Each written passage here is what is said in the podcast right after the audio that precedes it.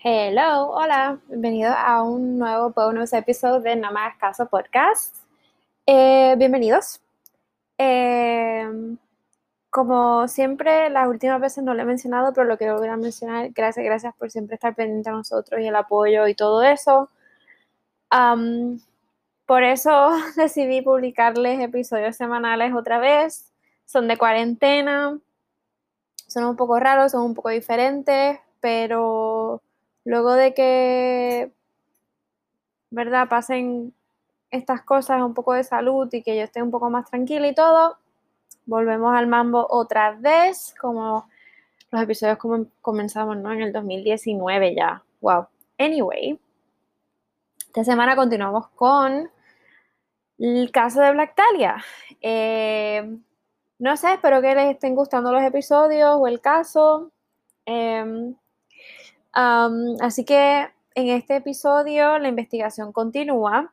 Esta es la tercera parte del caso y en el cual eh, hablo bastante, profundizo en el asesino, o supuesto asesino, los primeros sospechosos y el asesinato tan, tan, tan macabro y tan, tan único, ¿no? Muy histórico este, este caso. Así que que lo disfruten.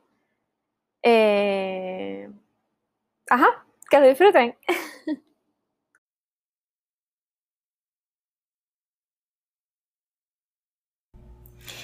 Hola, bienvenidos a un nuevo caso de No más caso eh, de Patreon, episodio bono, bono, bonus episode, premium, Patreon, whatever. Eh, vamos para la eh, tercera parte de la, yo digo serie, uh, serie, no, mentira, del caso de Black Dahlia, la Dahlia Negra. Y esta parte la titulé La investigación continúa. Literal. Continúa. Vamos a seguir hablando de la investigación. Así que vamos a, vamos a, vamos a eso. La investigación continúa. Analizando al asesino. Los investigadores del caso de la Dalia Negra de Black Dahlia tenían dos teorías principales sobre el asesino de Elizabeth Shore. Una era que Elizabeth nunca había conocido a su asesino antes de su muerte y la otra teoría era que lo conocía de antemano.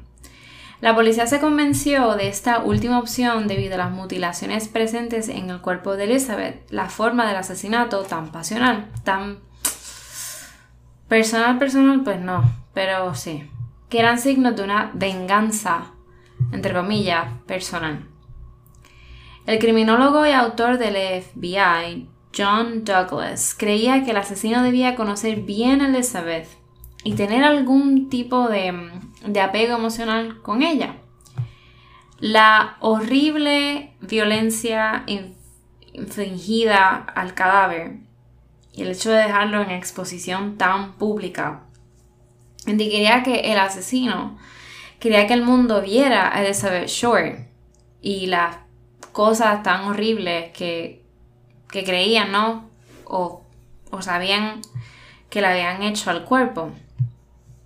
En otro intento de analizar y sacar teoría y que querían analizar la psicología, la mente del asesino, el periódico Herald Express buscó la opinión experta del Dr. Paul de River sobre el caso. The River escribió una serie de artículos para el periódico sugiriendo que el asesino era un sádico que quería dominar a Elizabeth Shore. Sugirió que, abrosita, durante el episodio de la matanza, tuvo la oportunidad de bombear el efecto de dos fuentes. De su propio sentido de poder y en la superación de la resistencia de el otro, o sea, de la víctima. Él era el amo y la víctima era el esclavo. Cierro cita. The River también insinuó que el asesino podría haber sido un necrófilo. Dijo, abrosita. También hay que recordar que los sádicos de este tipo tienen una superabundancia de curiosidad y son propensos a pasar mucho tiempo con sus víctimas después de que mm, la víctima haya muerto. Cierro cita. El 23 de enero de 1947, eh, el Examiner, o sea, el periódico Examiner, recibió una llamada de un hombre que afirmaba ser el asesino de Elizabeth Shore. Le dijo al editor J.H. Richardson que estaba molesto por la forma en que la historia se contaba en los periódicos. Se ofreció a enviar por correo las pertenencias de Elizabeth Short al periódico para probar su afirmación. El examinado, em, the Examiner, the Examiner recibió un paquete y una carta formulada con recortes de revistas de un remitente anónimo al día siguiente. Como, como vieron o verán en la foto que les puse en Patreon, eh, una de esas cartas y esas cartas estaban bañadas en gasolina para hacer desaparecer cualquier tipo de huella o rastro.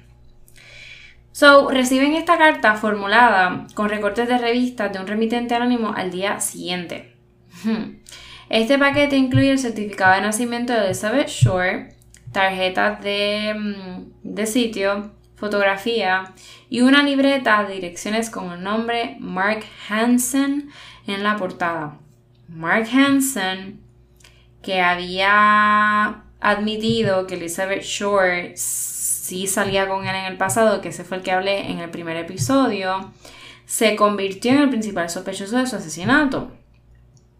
El bolso, la cartera y el zapato de Elizabeth Short fueron encontrados en un cubo de basura, en un zapacón, en una papelera, el mismo día que el, el periódico The Examiner recibió ese paquete.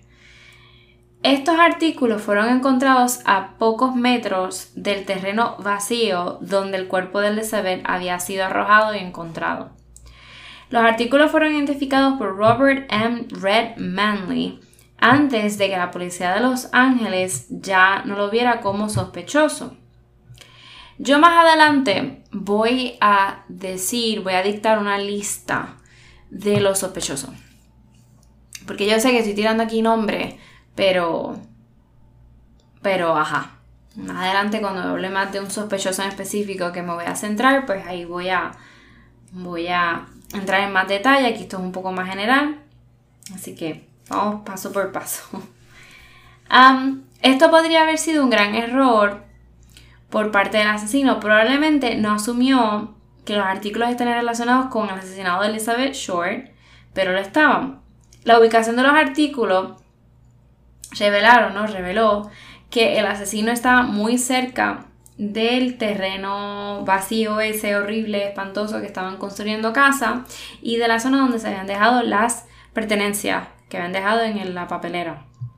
Muy pronto empezaron a llegar más cartas de las oficinas de varios periódicos de Los Ángeles, incluyendo The Herald Express y The Examiner otra vez. Estas cartas tenían mensajes formulados a partir otra vez de recortes de periódicos y revistas que coincidían con la aparición de la primera carta que la policía recibió con las pertenencias de Elizabeth Short. Una de esas cartas que se le envió a The Herald Express decía, abro cita, me rendiré en el asesinato de Dahlia si me dan solo 10 años. O sea, me voy a confesar. No intenten encontrarme. The fuck. Cita. Yo creo que obviamente también este caso es tan fascinante por todas estas cosas. Like, esto parece de película. De verdad. Yo creo que si lo escribían en una película, decían, what the fuck, esto no va a salir en los cines. Like, supera la ficción. Totalmente. O sea, como dejaron ese cuerpo, totalmente. La policía de Los Ángeles recibió muchas pistas anónimas, principalmente en forma de llamada que decían, ah, estoy llamando por Elizabeth Short. Sin embargo, la mayoría de ellas parecían como que inútiles y que eran engaños y que eran bromas. Las cartas recibidas fueron entregadas por las oficinas del periódico a, obviamente, a la policía de Los Ángeles. Algunas de estas cartas también fueron recibidas por el fiscal de distrito de Los Ángeles, que luego dirigió las cartas a la policía. Estas cartas parecían ser del asesino y parecía, y parecía como si estuviera tratando de burlarse de los detectives de Los Ángeles. Sus mensajes eran a menudo em, confusos, salían como que de la poesía, que tenías que tú como que realmente descifrar lo que quería decir. Era un juego. Básicamente esto era un juego para esta persona. Quizás era el asesino, quizás no, quizás era una persona having fun with it. I mean. So, era como para que los policías se entretuvieran, entre comillas, y pasaran y pasaran mucho tiempo, tiempo perdido en tratar de descifrar estas cartas. Todo lo que se, se le envió a la policía, incluyendo las cartas, el Social Security Card de Elizabeth Short, la, o sea, la tarjeta de seguridad social um, y la foto habían sido enjuagadas con gasolina, como mencioné, por lo que los forenses no pudieron sacar ninguna huella dactilar de las pruebas. Muchas de las cartas también parecían dar información falsa, basada en la forma en que los investigadores la descifraron y no fueron muy útiles para resolver el caso de la de Black Dahlia. Por eso es que yo pienso que quizás esta era otra persona, no era el asesino, he was just una persona having fun. Lo que sí, obviamente, quizás unas cartas sí, otras no, tenían artículos de Black Dahlia, so, artículos personales.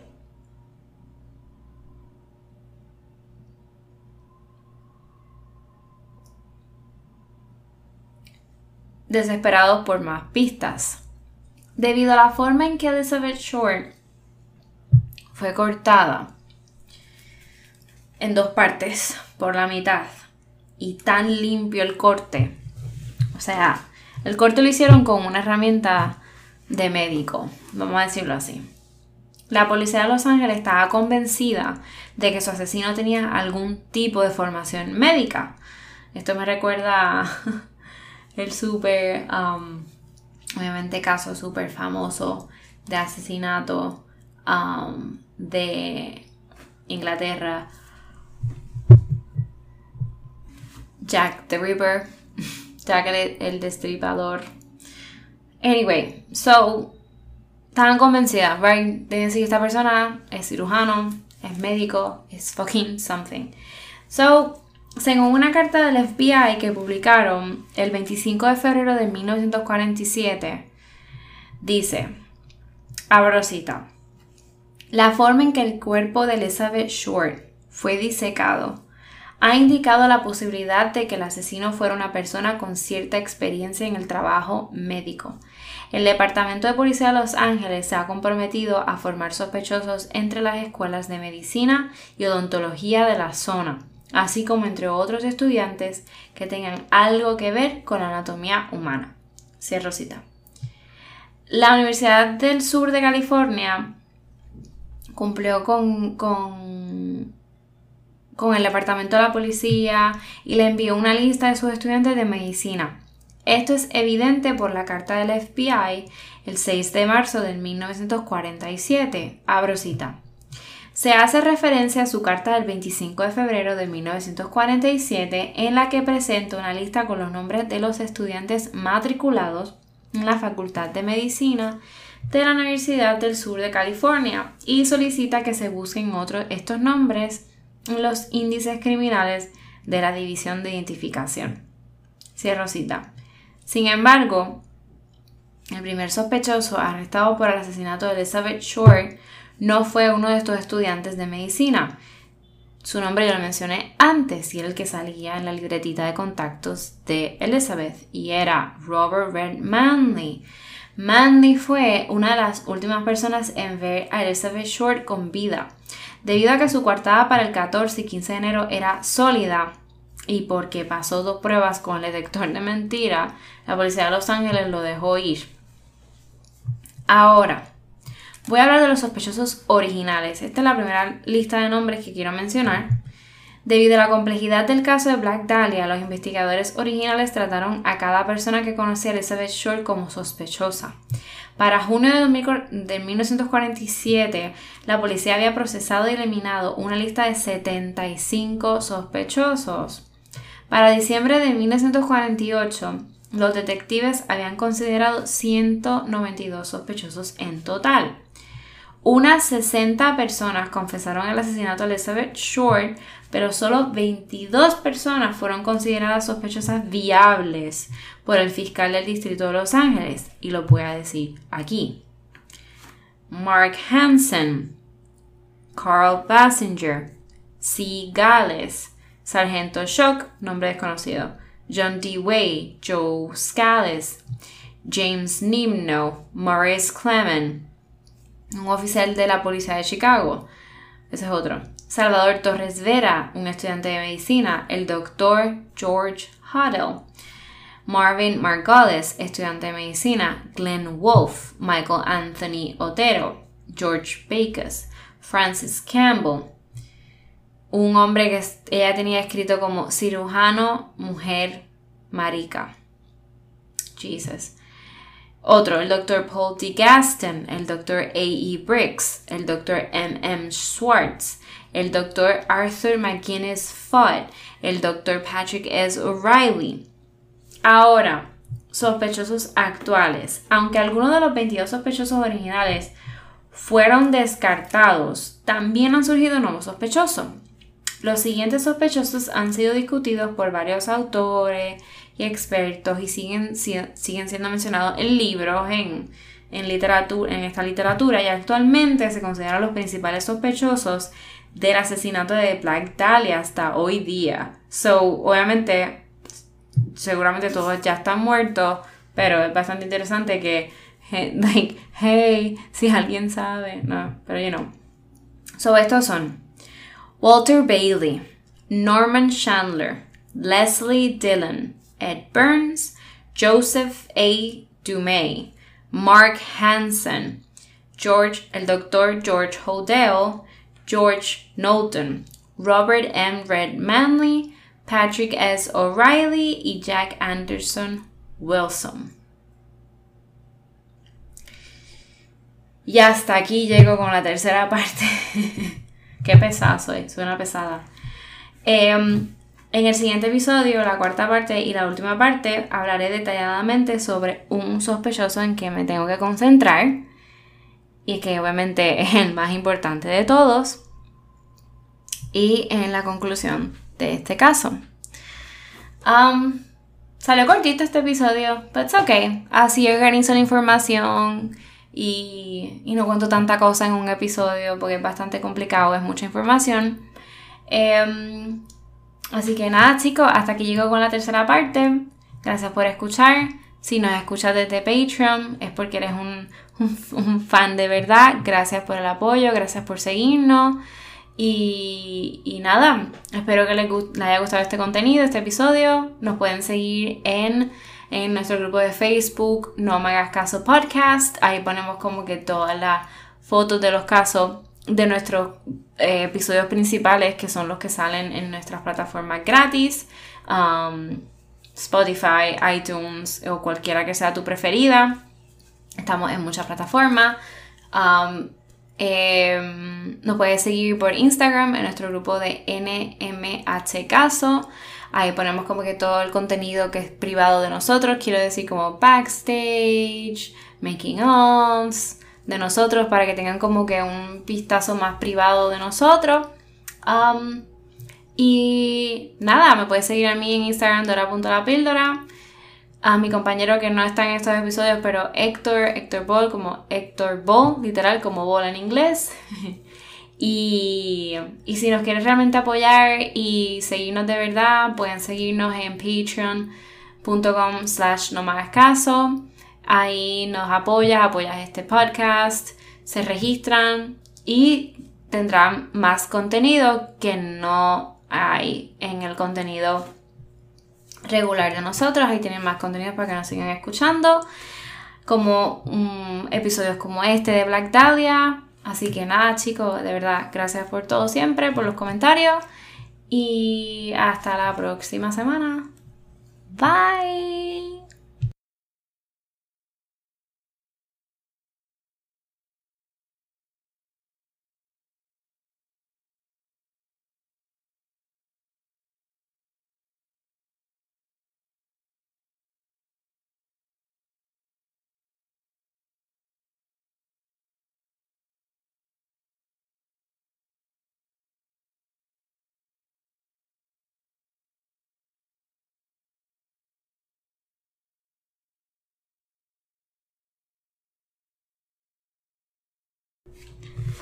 Eh, porque mm, como una broma en referencia al misterio del asesinato, o sea, qué casualidad, right? De la película Noir, eh, The Blue Dahlia, la Dahlia azul, que fue estrenada nueve meses antes de su asesinato.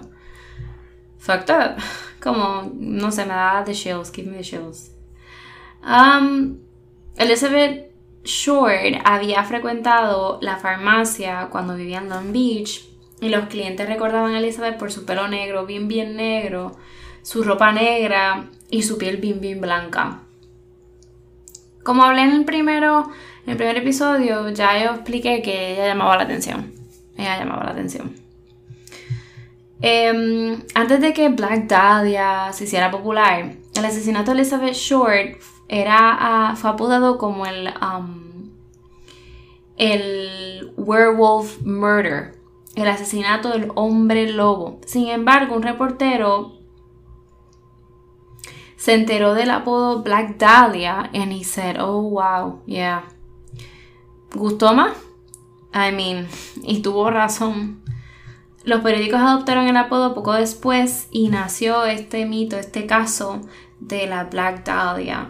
Incluso después de que Black Dahlia se hiciera más prominente, algunas fuentes todavía se refieren al asesinato como el werewolf o el hombre lobo. Ejemplos de artículos en periódicos, y quiero leer aquí como eh, quiero leer dos citas. Abro cita, así como se referían en el periódico. La ex chica de Medford asesinada, la señorita Elizabeth Short, de 22 años, nativa de Hyde Park, cuya familia vive ahora en Medford, fue identificada anoche como la víctima de un asesinato de horror en Los Ángeles. Cierro cita. Abro cita. Descripción. Mujer americana, 22 años. Eh, ella pesaba 100 medía 5, aquí pone 1,80 metros, ella medía 5, creo que 5, 5, 5, 6 y pesaba like bien poquito, eh, creo que 113, 115 libras. So she was really, really skinny. Era bien flaca. Pelo negro, ojos verdes, muy atractiva. Tenía mala dentadura, los dientes de abajo los tenía bien jodidos. Um, por eso es que no la cogían en cine, basically. Um, las uñas se las comía hasta lo que más que pudiese, o sea, tenía feas. Mm, esta persona fue encontrada brutalmente asesinada. El cuerpo fue cortado y mutilado el 15 de enero de 1947 en la 39, en la calle 39 y Norton. Em, su, la persona sobre el que se quería información, o sea, la mujer, fue vista por última vez el 9 de enero de 1947 cuando se bajó del coche en el Hotel Billmore. En este momento llevaba un traje negro, sin cuello en el abrigo, probablemente estilo chaqueta, blusa blanca like, como que con plumitas, like esponjosa, zapatos de tacón alto de eh, con gamuza negra, medias de nilón, guantes blancos de, eh, de abrigo beige Llevaba un bolso de plástico negro eh, en donde tenía una agenda con contactos, teléfonos y todo eso. Em, la sujeto se hace fácilmente amiga de ambos sexos y frecuenta bares y lugares nocturnos. Eh, al salir del... Um, supuestamente al salir de un coche, de un carro, entró en el vestíbulo de Biltmore y fue vista por última vez allí. Como recordamos en el primer episodio, era que estaba con este, este muchacho que estaba casado y como que estaban saliendo, que la dejó en este hotel porque supuestamente ya tenía una cita con su hermana. Eh, pero que él dice que él se la dejó allí y se fue. No se quedó con ella. Eh, el periódico hace un llamado, dice se debe investigar en todos los hoteles, moteles, apartamentos, coctelería, ballrooms, o sea, salones de baile, clubes nocturnos, para averiguar el paradero de la víctima entre las fechas mencionadas. En las conversaciones em, la gente la llamaba, se identificó como Elizabeth o Beth Short. Y hasta aquí llego con la segunda parte.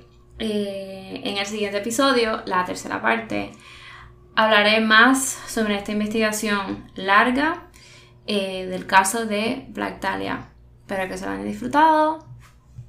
Y como siempre digo, decimos, eh, pueden seguirnos en nuestro grupo de Facebook, No Me Hagas Caso Podcast. Ahí ponemos las fotos de los casos. Um, es un grupo privado por eh, el contenido que es bien fuerte. es mejor tenerlo privado. Em, eh, tenemos nuestro Instagram, NM, NMH Caso. Dios mío, por poco me da un stroke. Um, ahí ponemos como que las fotos de nosotros backstage, backstage, making ups, como una mirada a otra de nuestro podcast, más privada, más personal. Em, si quieres apoyarnos, eh, síguenos en no me hagas caso, perdona, patreon.com slash no me hagas caso. Ahí te puedes registrar y nos apoya. Ahí puedes encontrar más contenido. Mm, contenido bonus episode, premium. Contenido que no, eh, que no tiene nada que ver básicamente. Bueno, sí tiene que ver, pero más contenido. Cosas extra, eh, más relax a veces.